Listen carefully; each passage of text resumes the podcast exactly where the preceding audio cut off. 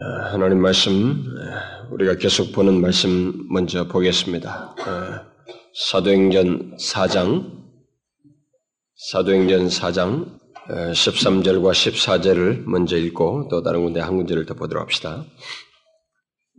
사도행전 4장 13절 14절 우리 다 같이 읽겠습니다. 시작. 저희가 베드로와 요한이 기탄 없이 말함을 보고 그 본래 학문 없는 범인으로 알았다가 이상히 여기며 또 그 전에 예수와 함께 있던 줄도 알고 또 병나은 사람이 그들과 함께 섰는 것을 보고 힐난할 말이 없는지라. 아, 베드로 전서 신약성경 베드로 전서를 한데 아, 합시다. 아, 제가 가지고 있는 성경은 376페이지, 신약 성경 376페이지, 베드로전서 1장 3절과 4절인데 아, 여러분 3절부터 우리 9절까지 한 절씩 교독을 하도록 합시다. 3절부터 9절까지 찬송하로다 우리 주 예수 그리스도의 아버지 하나님이 그 많으신 긍휼대로 예수 그리스도의 죽은 자 가운데서 부활하심으로 말미암아 우리를 거듭나게 하사 산 소망이 있게 하시며 썩지 않고 더럽지 않고 쇠하지 아니하는 기업을 있게 하시나니 곧 너희를 위하여 하늘에 간직하신 것이라. 너희가 말세에 나타내기로 예비하신 구원을 얻기 위하여 믿음으로 말미암아 하나님의 능력으로 보호하심을 입었나니 그러므로 너희가 이제 여러 가지 시험을 인하여 잠깐 근심하게 되지 않을 수 없었으나 오히려 크게 기뻐하도다. 너희 믿음의 시련이 불로 연단하여도 없어질 금보다 더 귀하여 예수 그리스도에 나타나실 때 칭찬과 영광과 존귀를 얻게 하려 함이라. 예수를 너희가 보지 못하였으나 사랑하는도다. 이제도 보지 못하나 믿고 말할 수 없는 영광스러운 즐거움으로 기뻐하니 자, 다 같이 읽읍시다. 믿음의 결국 곧 영혼의 구원을 받음이라. 3절과 4절 하나님이 그 많으신 극률대로 예수 그리스도의 죽은 자 가운데서 부활하심으로 말미암아 우리를 거듭나게 하사 산 소망이 있게 하시며 썩지 않고 더럽지 않고 쇠하지 아니하는 기업을 있게 하시나니 곧 너희를 위하여 하늘에 간직하신 것이라. 어, 오늘은 어, 그리스도께서 어, 십자가에 달려 죽으셨다가 3일 만에 부활하신 그런 부활절이죠. 부활을 기억하는 부활절입니다. 어, 오늘도 역시 우리가 계속해서 살피고 있는 어, 살펴오고 있는 이 시간에 계속 살펴왔던 그 시리즈 말씀의 연속선상에서 이 부활의 말씀을 살피려고 합니다. 왜냐하면 우리가 사실상 지금 계속 오전 시간에 살피는 말씀이 다 복음의 능력, 예수 그리스도로 말미암아, 예수 그리스도의 죽으심과 부활로 말미암아서 있게 된 그런 내용들, 곧 복음의 능력에 대해서 살피고 있기 때문에 어, 뭐이 부활절의 이 부활의 말씀은 결국 같은 연장선상에 있기 때문에 있습니다. 그래서 어, 오늘 어, 계속 시리즈 연장선상에서 오늘 본문을 통해서 부활의 말씀을 좀 살피려고 합니다. 우리가 먼저 읽었던 그 어, 사도행전 말씀이 예, 우리가 계속 살피고 있는 그 시리즈 말씀의 동기부여가 되죠. 어, 어, 분명히 그 내용에서 여러분이 보았다시피 본래 학문 없는 범인, 평범한 사람들, 어부 출신들, 어떻게 이 사람들이 이 세상의 권세자들 앞에서 그렇게 담대할 수 있었을까? 확신을 가지고 그렇게 말할 수 있을까? 위협을 느끼면 두려움을 갖고 위축되는 것이 인간의 본심인데, 본성인데, 어떻게 그들 앞에서 그들이 담대하게 설 수 있었고, 또 그것도 자신에게 있는 이, 뭔가를 전하는데 확신 있게, 상대로 하여금 압도할 만큼 그렇게 확신 있게 말할 수 있었을까? 도대체 그 원인이 무엇인가? 분명히 껍데기는 우리와 똑같단 말이에요. 이 세상에 똑같이 이런 모양새를 가지고 있는 사람인데, 분명히 사람들로 하여금 의문을 갖게 했습니다. 저 사람들이 어떻게 저럴 수 있느냐. 학문 없는 범인이 어떻게 저럴 수 있는가. 이런 의문을 갖게 했습니다. 그 원인이 뭐냐는 거죠. 아, 그 원인을 지금까지 여러 가지로 살폈습니다. 그런데 오늘 본문이 이 두 번째 읽었던 베드로 전서가 바로 그 한 내용을 말해주고 있습니다. 그 원인이 무엇인지. 사도행전 그 어, 사장에 나와 있던 사람들이 놀래고 있는 저희 본래 학문 없는 범인들이 어떻게 저럴 수 있는가라고 했을 때 본래 학문 없는 범인으로 간주된 사람이 바로 대표적이자가 베드로죠. 근데 그 베드로가 이 베드로서를 좀 써서 말을 하고 있습니다. 결국 자기와 자기의 이 편지를 받고 있는 그 당대 사람들 속에 뭔가 그들 앞에 담대할 수 있었던 것, 이 세상 앞에서 담대할 수 있었던 그 원인이 무엇인지를 오늘 본문에서 소개해 주고 있습니다. 뭐예요? 산 소망입니다. 그들에게 산 소망이 있었어요. 그들에게 이 산, 살아있는 소망 때문에 이 세상 앞에서 그들이 그렇게 담대할 수 있었던 것입니다. 오늘 이 베드로전서의 이 배경을 보게 되면 베드로가 당시 그리스도인들에게 1세기 그 로마 황제 네로의 핍박 아래서 어, 고통받고 있는 아시아에 흩어져 있는 그리스도인들에게 특히 터키 지역에 있는 그리스도인들이죠. 그들에게 이 위로하기 위해서 권면하기 위해서 이 서신을 보낸 것입니다. 그런데 이 수신자들을 가만히 보게 되면은 그들은 고난 가운데서도 굉장히 잘 인내하고 믿음을 지키고 있어요. 그래서 그걸 여기다가 그대로 인정해주고 있습니다. 마치 사도행전에서 어, 보였던 그 제자들과 그 사도행전에 등장한 많은 초대교회 성도들과 마찬가지로 이 아시아에 흩어져 있는 그리스도인들도 그들이 고난 가운데 있었지만 오히려 담대하고 있었고 세상을 도전하고 있었습니다. 그 고난 속에서도 그들은 전혀 다른 모습을 가지고 있었습니다. 의문을 갖게 해서 어떻게 저럴 수 있을까?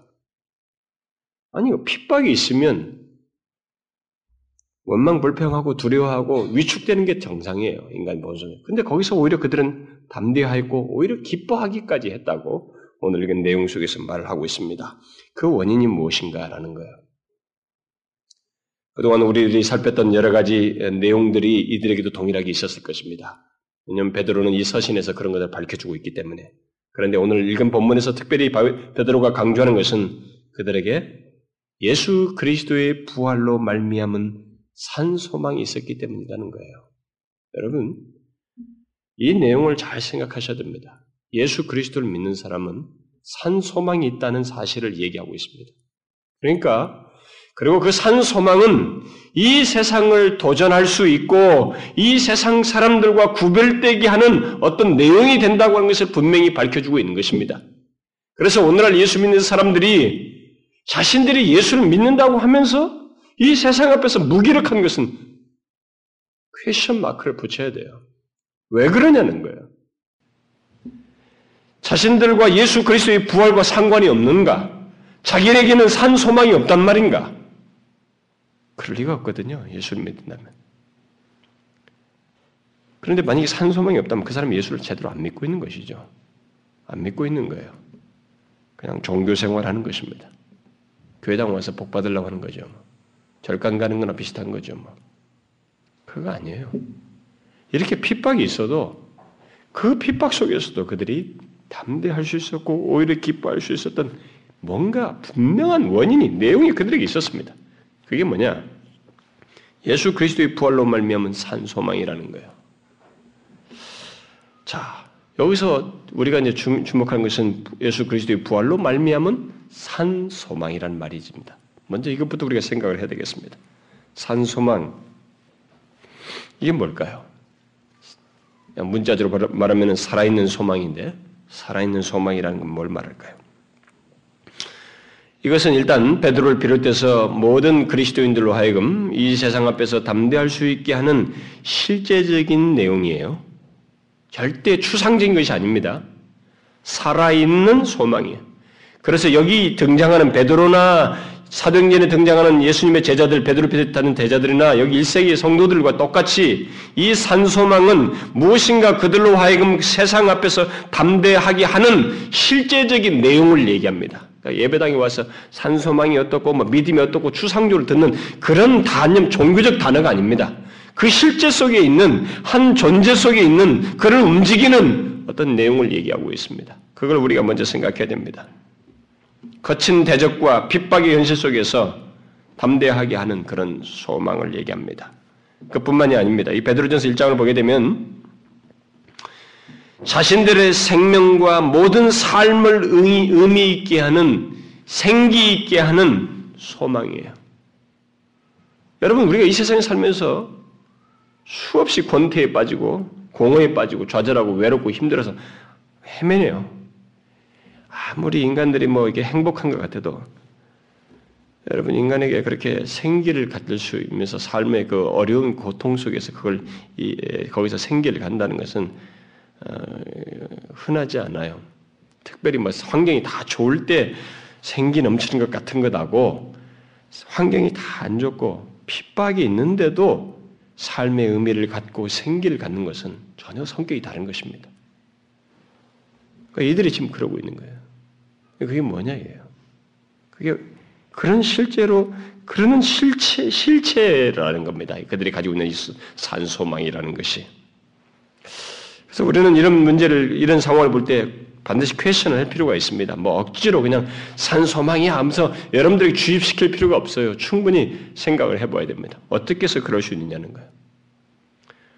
어떻게 해서 자신의 생명과 모든 삶을 의미 있게 하는 그런 생기 있는 생기 있게 만드는 이 소망을 애들이 가지고 살 수 있느냐는 거죠. 그들 소망이 어떻게 그렇게 할 수 있느냐는 것입니다. 어, 실체도 없고 근거도 없는 그런 소망이 아니기 때문에 그래요. 흔히 이 세상에서 말하는 막연한 가능성과 기대를 나타내는 희망사항이 아니기 때문에 그렇습니다. 여러분 이 세상에서 말하는 희망과 여기서 말하는 산소망은 분명히 다릅니다. 여기서 말하는 산소망은 미래에 대한 확신은 물론이고 현재 나를 움직이게 하는 미래뿐만 아니라 현재의 나를 움직이게 하는 확실한 근거 위에 세워진 소망입니다. 그렇다면 그렇게 나를 움직이며 또 미래에 대한 확신을 갖게 하는 살아있는 소망의 근거는 그 뭐냐 이게요. 어, 여러분 오늘 본문에 보면은 제가 앞에서 얘기했죠. 그러이 그 살아있는 어, 소망의 근거, 이 산 소망의 근거가 무엇으로 나오고 있습니까? 본문 3절에 보니까 그 앞에 그리스도의 부활이라고 말하고 있습니다. 여러분 산 소망은 그리스도의 부활에 근거한 것입니다. 죽은 자 가운데서 다시 살아나셨다는 사실, 바로 그것에 근거한 소망입니다. 그래서 바울이 고린도전서 15장에서 부활이 없으면 우리는 우리 믿음은 헛것이고 우리처럼 비참한 사람도 없다는 거죠. 뭐로 여기 모이냐는 거죠. 그래서 이 산 소망은 예수 그리스도의 부활에 기초한 것입니다. 사도들이 보았고 그들이 증거한 실제로 있었던 그리스도의 부활에 근거한 것입니다. 그렇다면 이 산소망은 오늘 본문에 또 추가적으로 얘기를 어떤 사람이 갖게 되는가? 어떤 사람이 갖게 된대요? 아무나 갖는 것이 아닙니다. 아까 얘기했죠? 미래에 대한 확신뿐만 아니라 그것을 가지고 현재의 삶의 생기를 갖게 하는 소망이에요. 이 살아있는 소망이라는 것은. 그 1세기 성도들이 그랬단 말이에요. 고난 속에서도 그렇게 하게 하는 소망이었단 말입니다. 그러면 이런 소망을 어떤 사람이 갖는다는 거냐는 거예요. 아무나 갖는 거예요? 아무나 갖지 않습니다. 아무나 가질 수 없습니다. 뭐 이렇게 막 한다고 그래서 원한다고 해서 갖다 치는 것도 아니에요, 여러분. 이렇게 막 이렇게 뭡니까 묵주 돌리면서 이렇게 뭐, 뭐, 뭐 뭡니까 이게 어? 주문을 외우면서 그렇게 갖다 치는 게 아닙니다. 뭐라고 해요? 어떤 사람이 가질 수 있다고 그랬습니까? 바로 그리스도인들이에요. 그리스도인들인데 베드로는 그냥 그리스도인들이라고 말하지 않고 구체적으로 묘사하고 있죠. 어떤 사람이래요? 예수 그리스도의 부활하심으로 말미암아 거듭난 사람이에요. 생명 거듭난 자를 얘기하고 있습니다. 그렇지 않고서야 네로의 핍박 같은 그런 세상의 도전 앞에서 두려움 없이 담대하면서 거기서 요동하지 않고 생기를 가질 수 있겠어요? 그런 사람, 예수 그리스도로 말미암아 거듭나서 산 소망을 갖지 않고서야 어떻게 세상 앞에서 도전할 수 있겠느냐는 거예요. 엄연한 실체를 얘기하는 겁니다. 이 산 소망은 아무나 갖는 것이 아닙니다. 우리는 지금 그리스도인들이 세상을 도전하며 세상으로 하여금 의문을 갖게 하는 원인이 무엇인지를 계속해서 살피고 있습니다. 그런데 그 원인, 원인을 파고 이렇게 들어가 보면은 그 중심에 분명히 신적인 내용들이 있다는 것을 발견하게 됩니다. 오늘 본문도 바로 그것을 밝혀주고 있어요. 그렇죠? 베드로를 비롯해서 1세기 성도들이 세상의 그 대적과 핍박 속에서도 흔들리지 않고 세상을 도전하면서 예수 그리스도를 증거할 수 있었던 것은 분명히 그들 속에 뭔가 있어요. 돌출되는 행동이 아니었습니다. 절대로 돌출된 만용스러운 객기가 아니었어요. 그런 용기가 아니었습니다. 억지로 내는 용기가 아니었어요. 그들에게는 뭔가 분명한 실체가 있었습니다. 오늘 본문도 그걸 밝혀주고 있어요. 뭐예요? 그렇게 할 수 있었던 것은 그들에게 산소망이 있었기 때문이라는 거예요. 다시 말하면 죽음 이후에 대한 확신뿐만 아니라 그것의 근거에 그런 확, 미래가 있기 때문에 현재 자신들을 움직이게 하는 살아있는 소망을 그들이 가지고 있었기 때문이라는 것입니다. 그런데 그 소망은 어디로부터 기인한 것이냐? 그것은 자기들의 암시나 정신적인 수양에 의해서 가진 것이 아니라 죽음에서 다시 살아나신 예수 그리스도의 부활로 말미암아서 갖게 된 소망이라는 것입니다. 그런데 문제는 그 예수 그리스도의 부활이 어떻게 자신들에게 영관 산소망이 되는가라는 거예요. 자, 예수 그리스도께서 살아나셨어요. 근데 그분은 그 그리스도의 부활이 어떻게 나에게 산소망이 되는가? 1세기 성도들에게 어떻게 산소망이 되는가라는 거예요. 이게 문제죠. 어떻게 근데 산소망이 되었다고 말하고 있어요? 그것은 예수 그리스도를 믿어 거듭남으로써 산소망이 된 거예요. 여러분, 예수 그리스도께서 십자가에 달려 죽으시고 부활하신 것이 어떤 한 개인에게 산 소망이 되는 것은 예수 그리스도를 믿어 거듭나지 않으면 산 소망이 안 됩니다. 이것이 오늘의 문제예요. 제가 볼 때는 이것이 가장 큰 관문이에요. 어떤 사람은 아예 예수 그리스도의 부활을 믿지 않습니다. 아예 뭐 밖에 나가서 아무리 예수 그리스도의 부활했다고 말해도 아예 믿지 않아요. 그런 사람이 있습니다. 근데 그 사람은 제껴놓고 이런 사람이 있어요. 흔히 교회당 안에 있을 수 있는 사람들인데 교회당은 오는데 산 소망이 없어요. 그래서 삶의 생기를 못 가져요. 시련과 핍박이 오는데 세상이 대적 앞에서 담대함을 갖지는 못합니다. 산 소망이 없어요. 왜요? 왜 그렇습니까? 예수 그리스도를 믿어. 다시 말해서 예수 그리스도께서 부활하셨다는 것을 믿지 않, 않고 그러므로 인해서 거듭나지 않았기 때문에 그래요. 예? 이 문제는 그래서 중요합니다. 그래서 우리 교회에서도 항상 성경 공부할 때 그것을 얘기하지만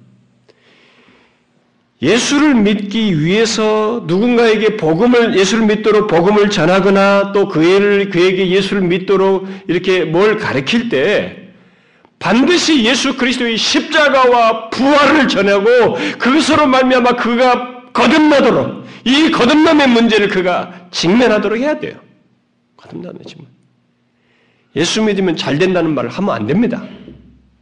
그 말은 정말 나중에 미루고 예수 그리스도께서 십자가에서 죄를 사하시고 부활하셨다는 것을 믿는가? 이 문제를 해야 돼요. 그래서 거듭나야 하는 것입니다. 거듭나지 않으면 산 소망이 없어요. 산 소망이 없습니다. 그냥 예배당에 와도 못마땅한 거예요. 생기가 안 생기는 거예요. 자신이 살면서도 자신이 예수 그리스도를 믿는 것이 그 부활을 구원로 인해서 자기에게 있게 된 이 말할 수 없는 소망, 그것을 알지 못해. 그 누리지 못하는 거예요. 생기를 누리지 못해.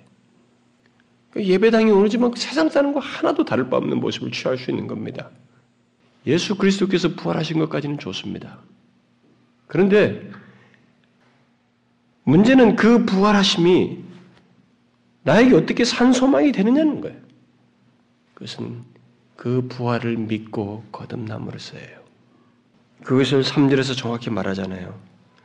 하나님이 예수 그리스도의 부활하심으로 말미암아 우리를 거듭나게 하사 산소망이 있게 하셨다고. 결국 베드로는 우리 그리스도인들이 세상 앞에서 담대할 수 있는 원인으로서 산 소망을 말하지만 사실 그 뿌리는 예수 그리스도의 부활이에요. 그리고 그 부활을 믿는 것입니다. 여러분은 하나님께서 우리를 거듭나게 하시, 기 위해서 사용하시는 일종의 수단으로서 그리스도의 부활을 어, 말한 것에 대해서 좀 의아해 할지 모르겠습니다. 음? 여기서 오늘 본문에서 지금 거듭나게 하시기 위해서 사용하시는 일종의 수단으로서 그리스도의 부활을 말한 것에서 좀 있어요? 일반적으로 우리가 알고 있는 것은 어, 뒤에 1장 23절 말씀대로 하나님의 살아있고 어, 항상 있는 말씀, 음? 하나님의 살아있고 항상 있는 말씀, 말씀으로 거듭난다 이게 우리가 일반적으로 알고 있습니다. 근데 여기서는 어, 그리스도의 부활하심으로 거듭난다는 말을 하고 있기 때문에 좀 의아스러울 수 있어요. 그러나 그것은 사실상 같은 것입니다. 어떤 면에서 그러냐면은 사람들을 거듭나게 하는 수단인 이 말씀의 핵심이 바로 예수 그리스도의 십자가와 함께 부활의 메시지이기 때문에 그렇습니다. 실제로 예수님께서 부활하신 이후로 수많은 사람들이 1세기 이후로 모든 수많은 사람들이 예수 그리스도의 십자가의 말씀과 함께 부활의 메시지를 듣고 변화를 경험했습니다. 그들은 그것이 충격이었어요. 그리고 그것이 그들의 마음을 움직였습니다. 부활을 믿음으로써 그들은 새 생명을 소유하게 되었습니다. 그야말로 사람들은 예수 그리스도의 부활로 말미암아서 새 생명을 얻었고 산 소망을 소유하게 되었습니다. 그리고 그로 인해서 본래 학문 없는 범인으로 불리운 예수님의 제자들과 1세기 성도들은 세상을 도전하면서 예수 그리스도를 증거할 수 있었습니다. 그렇다면 이제 문제는 우리들이에요. 여러분은 어떻습니까? 여러분들은 예수 그리스도를 예수 그리스도의 부활을 믿는 자입니까? 예수 그리스도의 부활을 믿는 자예요? 믿는다면 그는 분명히 산 소망을 가진 자일 것입니다. 그렇죠. 예수 그리스도의 부활을 믿는 자는 산 소망을 가진 자입니다. 갖지 않을 수 없어요. 그래서 이 믿음과 소망, 부활을 믿는 것과 동시에 믿는 자에게 있는 산 소망, 그 결국 믿음과 이 소망은 항상 함께 가는 것입니다. 떨어질 수 없어요. 그리고 우리의 믿음과 소망은 모두 예수 그리스도의 부활과 연관되어 있습니다. 믿음도 예수 그리스도의 부활과 연관되어 있고 소망도 예수 그리스도의 부활과 연관되어 있어요. 그러므로 부활을 믿지 않는다면 믿음이 아닌 것입니다. 그리고 소망도 소유할 수 없어요. 따라서 여러분들이 어, 예수 그리스도의 부활을 믿는다면 그는 동시에 산 소망을 가지고 있는 있어요. 있을 것입니다. 1세기 성도들도 그러했고 앞선 모든 믿음의 사람들도 그러하였습니다. 어때요, 그러면? 여러분은 그 사실을 알고 있습니까? 그래서 산 소망을 가지고 삶을 살고 있어요? 예수 그리스도의 부활에 근거한 산 소망을 가지고 삶을 사느냐는 거예요. 여러분 이 질문은 굉장히 중요합니다. 본래 학문 없는 범인들인 이 예수님의 제자들과 1세기 성도들처럼 죽음을 넘어서는 부활의 소망을 가지고 현재의 삶 속에서 세상을 도전하며 예수 그리스도를 증거하고 있는가? 산 소망을 인하여서 시련 속에서도 기뻐하고 있는가? 이건 그냥 하는 질문이 아니에요.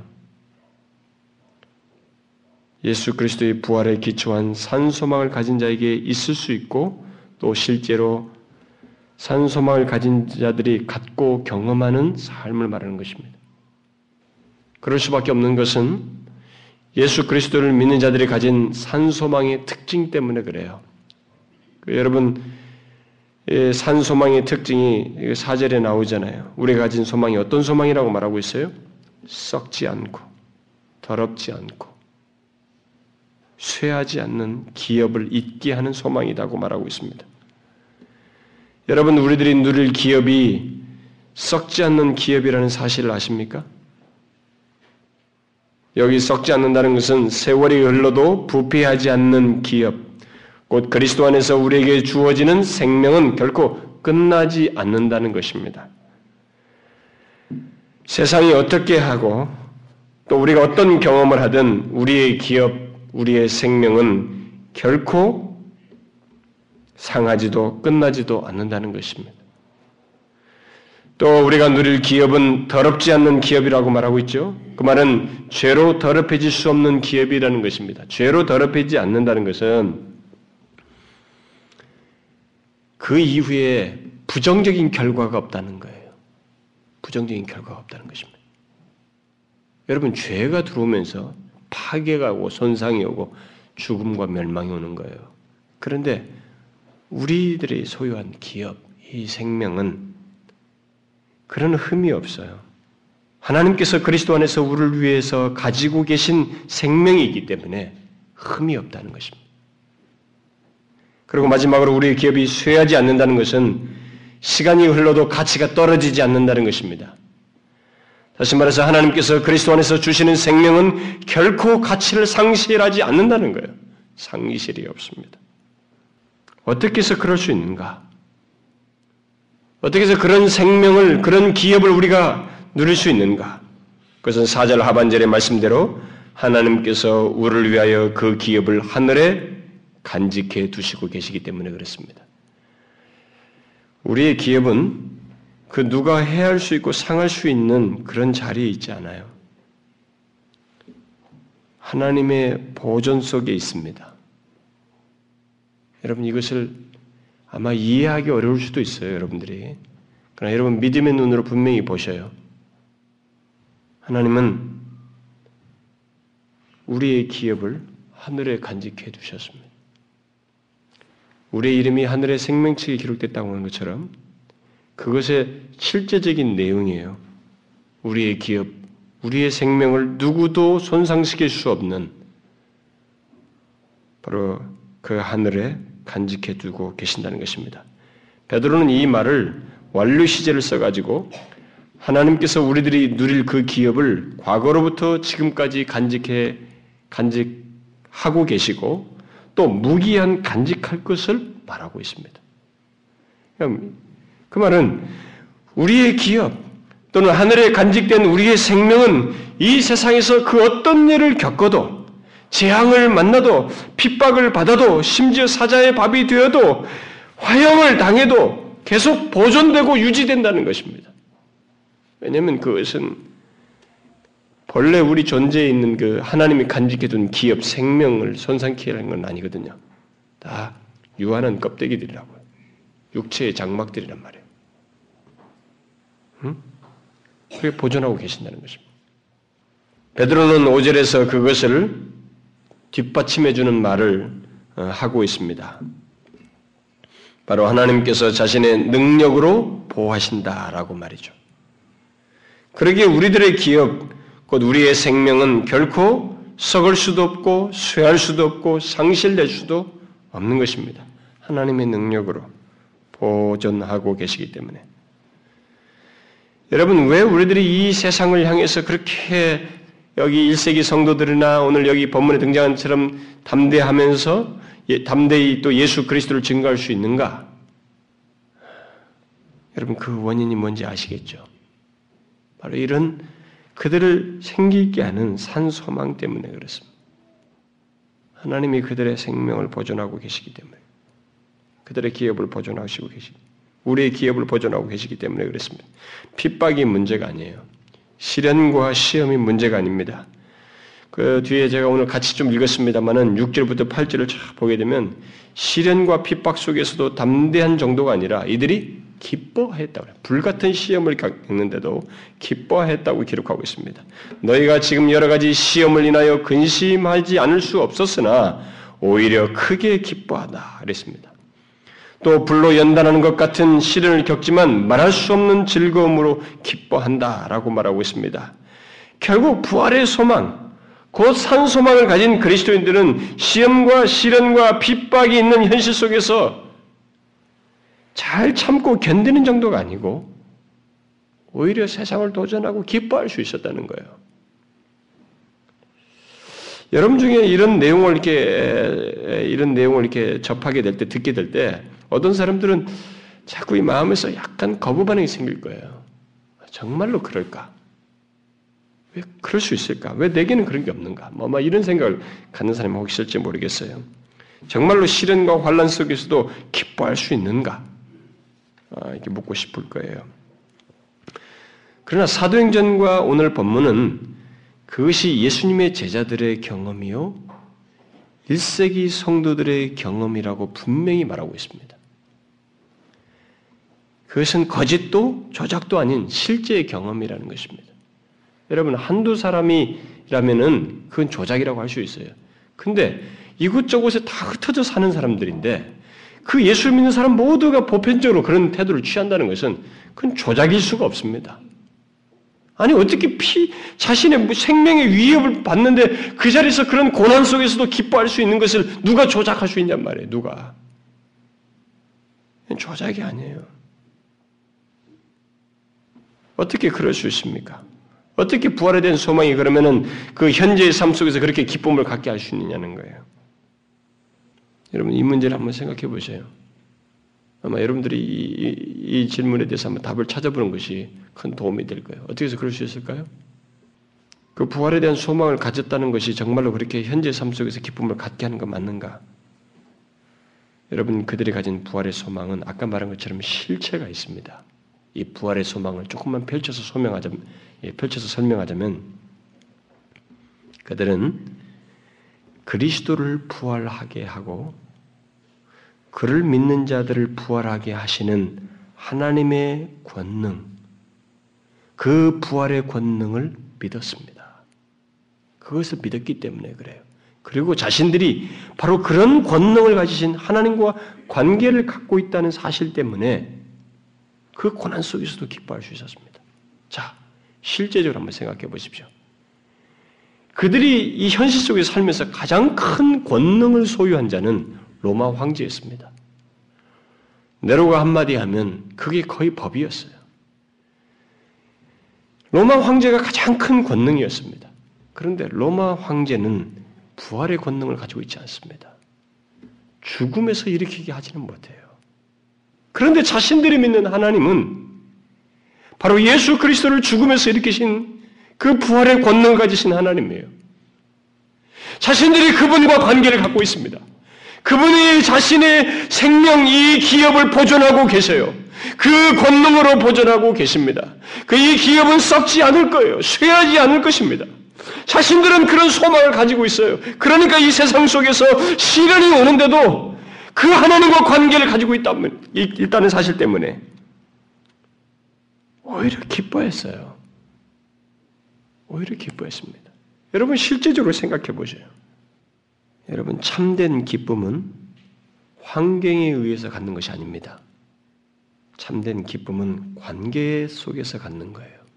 잘 여러분들의 경험 속에서 우리가 인간 인간 세계 속에서 경험하는 그래도 좀 제대로 된 기쁨을 경험할 때도 그렇다는 것을 여러분들이 아실 수 있을 거예요. 기쁨은 환경에 의해서 갖는 거 아닙니다. 환경이 좋고 모든 게 잘 돼서 갖는 기분 좋은 것은 다 일시적이에요. 그런데 지속성을 갖는 기쁨은 가만히 보면 관계 속에서 갖는 것입니다. 이게 이들이 기뻐할 수 있었던 이유예요. 자신들은 분명히 환경은 열악합니다. 핍박이 있으니까요. 고난을 겪으니까. 불같은 시험을 당하니까 분명히 힘들어요. 그런데 그들이 기뻐했어요. 왜요? 관계 때문에 그랬어요. 하나님과의 관계. 부활의 권능을 가지신 그 하나님과의 관계 때문에 고난 속에서도 기뻐했습니다. 바울도 그랬어요. 잘 생각해 보세요. 여러분과 제가 이 세상을 살면서 어려운 환경 속에서도 인내하고 또 암대할 수 있고 기뻐할 수 있는 근거가 뭐예요? 어디에서? 환경만 바라보고 있는 사람에게는 기쁨이 안 생기게 돼 있어요. 생길 수가 없습니다. 그러나 우리를 보존하시는 하나님, 부활의 권능을 가지시고 우리를 일으키실 하나님, 바로 그분과 관계를 가지고 있다는 사실은 우리에게 정말로 이게 뭐 잠시 후에 어떻게 돼도 그 이후에 부활의 권능을 가지시고 우리를 소생시키실 하나님, 우리의 기업을 보존하시는 그 능력으로 보존하고 계시는 그 하나님을 믿게 될 때, 그분과의 그 소중한 관계를 갖고 있다는 것을 생각하게 될 때, 그런 기쁨이 생겨요. 그래도 이 관계가 뭐 어, 어정쩡한 관계가 아니라 진실로 사랑하는 관계. 사랑을 목숨을 내주기까지 사랑하는 관계예요. 그리고 그냥 무능력한 관계가 아니에요. 믿고 맡길 수 있는 관계예요. 심지어 내 생명까지 그에게 안심하고 맡길 수 있는 그런 관계입니다. 이런 견고한 관계 때문에 그들이 기뻐할 수 있었어요. 우리는 이 사실을 잊지 말아야 됩니다. 진정한 기쁨은 환경으로서 얻어지지 않아요. 예수를 믿는다면 여러분은 최소한 이 비결만큼은 터득해야 됩니다. 예수를 믿어도 10년을 믿어도 계속 환경 속에서 모든 것을 타령하고 그 안에서만 모든 것을 마음을 드러내고 그것에 의해서 모든 신앙이 좌우되는 것처럼 행동하는 것은 여러분들이 믿음도 문제가 있고 산소망도 안 가지고 있다는 얘기예요. 그걸 모르고 있다는, 못 누린다는 것입니다. 아니에요, 여러분. 우리는 목숨을 내어주는 그 사랑, 부활의 권능을 가지신 그분과의 관계 때문에 이 세상에서 기뻐할 수 있어요. 고난이 있어도. 아시겠어요? 우리는 그런 사람들이에요. 1세기 성도들도 그것 때문에 그렇게 담대했어요. 그리고 기뻐하였습니다. 세상 권력 앞에서 로마 황제의 권능보다도 더 큰 권능을 가신 하나님을 믿고 그것 때문에 기뻐했습니다. 예수 그리스도의 부활을 믿는 자는 바로 그런 특별한 관계를 가지고 있습니다. 여러분은 예수 그리스도를 믿나요? 믿고 있어요. 그러면 여러분은 그 관계를 가지고 있습니다. 부활의 권능 가신 하나님과 관계를 가지고 있어요. 생명까지 믿고 내어 맡길 수 있는 그분과 관계를 가지고 있는 것입니다. 그가 우리의 기업을 보존하시고 있다는 그 믿음 그리고 소망을 가지고 있는 거예요. 그 믿음과 소망을 인하여서 이 세상 앞에서 자신이 그리스도인인 것을 주의 백성인 것에 대해서 두려워하지 않냐고 담대히 말할 수 있어야 되고 그리스도를 증거할 수 있어야 됩니다. 세상을 도전할 수 있어야 돼요. 세상을 도전할 수 있었던 원인은 바로 이거였습니다. 산소망이었어요. 그리스도의 부활로 말미암은 산소망이었습니다. 우리에게도 그런 부활이 있다는 것입니다. 우리의 생명이 하나님의 능력에 붙들림 받아서 보존되고 있다는 것입니다. 우리가 얻을 기업은 썩지 않고 쇠하지 않을 기업이라는 것입니다. 그럼 여러분 가만히 한 가지를 생각해 보십시오. 세상 권력이나 조금 자기를 사랑해주는 그런 사람과의 어떤 관계나 이런 주변 환경 그것이 아니라 예수 그리스도를 무덤에서 일으키신 부활의 권능을 가지신 하나님, 목숨을 내어주기까지 사랑하신 하나님과 우리들이 특별한 관계를 가지고 있다는 이 사실을 가만히 생각해 보라는 거예요. 우리의 기업, 우리의 생명을 하늘에 보존하고 계시는 하나님을 생각해 보라는 것입니다. 우리가 어떠한 죽음을 당해도 우리에, 대해, 우리에 대한 부활, 우리를 부활하게 하실 그 하나님을 생각해 보라는 것입니다. 하나님의 부활의 권능과 그 권능으로 말미암아 그리스도처럼 일으키실 것을 우리 또한 그렇게 일으키시라는 것을 한번 생각해 보라는 것입니다. 네로의 핍박 아래 있던 1세기 성도들이 가졌던 그 경험은 우리들의 경험일 수 있어요. 그게 절대 큰 갭이 있는 거 아닙니다. 그들이라고 특별한 내용을 가지고 있었던 거 아니에요. 그런 고난 불같은 시험을 당하면서 뭐 특별하게 하나님이 기계적으로 그들에게 무엇을 주입시킨 거 아닙니다. 어떤 기계에 누워서 그들에게 특별하게 그 감각기관을 준 거 아니에요. 동일하게 어려웠습니다. 환경적으로 힘든 시련을 겪었습니다. 그러나 그들이 그 가운데서도 오히려 기뻐할 수 있었던 것은 이 말할 수 없는 하나님과의 관계 때문에 부활의 권능을 가신 그분과의 관계 때문에 그가 내가 어떤 죽음을 당해도 내 생명, 내 기업을 보존하고 있을 것이라는 믿음 때문에 그리고 그 소망 때문에 담대할 수 있었어요. 여러분, 그건 우리하고 똑같지 않아요. 예수 그리스도를 믿는 우리와 똑같지 않습니까? 무슨 차이가 있어요? 똑같잖아요. 그 똑같은 이유와 원인을 가지고 있기 때문에 우리 또한 이 세상 앞에서 담대할 수 있어요. 그리고 와, 힘들 때 근심을 겪을 수는 있겠으나 그 하나님과의 관계를 생각하라는 것입니다. 그리스도를 부활에 하게 하신 그 하나님, 부활의 권을 가신 그분과의 관계를 생각하라는 거예요. 여러분 아시겠죠? 예. 여러분 정말로 믿음은 실제적이어야 됩니다. 예수를 믿는 거 절대 수상적으로 생각하면 안 돼요. 굉장히 실제적이고 사실적으로 생각하고 경험하셔야 됩니다. 산 소망을 진짜로 자신의 예수를 믿다면 소유하고 있고 소유한 것을 확인하고 또 누려야 됩니다. 꼭 그러셔야 돼요. 예수 믿는다는 건 뭡니까? 산 소망이 있다는 거예요. 살아있는 소망. 살아있는 소망이에요. 현재 나를 움직이게 하는 소망입니다. 죽은 소망이 아니에요. 가능성의 희망상이 아닙니다. 아시겠죠? 그리스도의 부활로 말미암아 산소망을 우리는 갖게 되었습니다. 그 산소망을 누리라는 거예요. 기도하겠습니다. 하나님 아버지 예수 그리스도를 죽음에서 일으키신 그 부활의 권능으로 우리를 보존하시고 우리를 장차 그렇게 하실 것에 대한 소망을 갖게 해주신 것을 감사합니다. 그리스도의 부활로 말미암아 아, 새 생명을 갖게 하실 뿐만 아니라 산소망을 갖고 살게 주신 것 감사합니다. 산소망을 가졌다고 하는 것은 이 세상의 환경이 어떻든 그것에 매이지 않고 산소망의 뿌리에 있는 하나님과의 관계, 부활에 건너가신 하나님과의 관계를 인하여서 담대하고 또 오히려 기뻐할 수 있는 자라고 하는 것을 분명히 우리에게 밝혀주신 것인데 하나님 우리가 그런 삶을 풍요롭게 누리기를 소원합니다.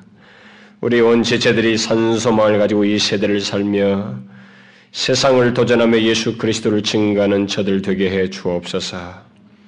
예수 그리스도의 이름으로 기도하옵나이다. 아멘.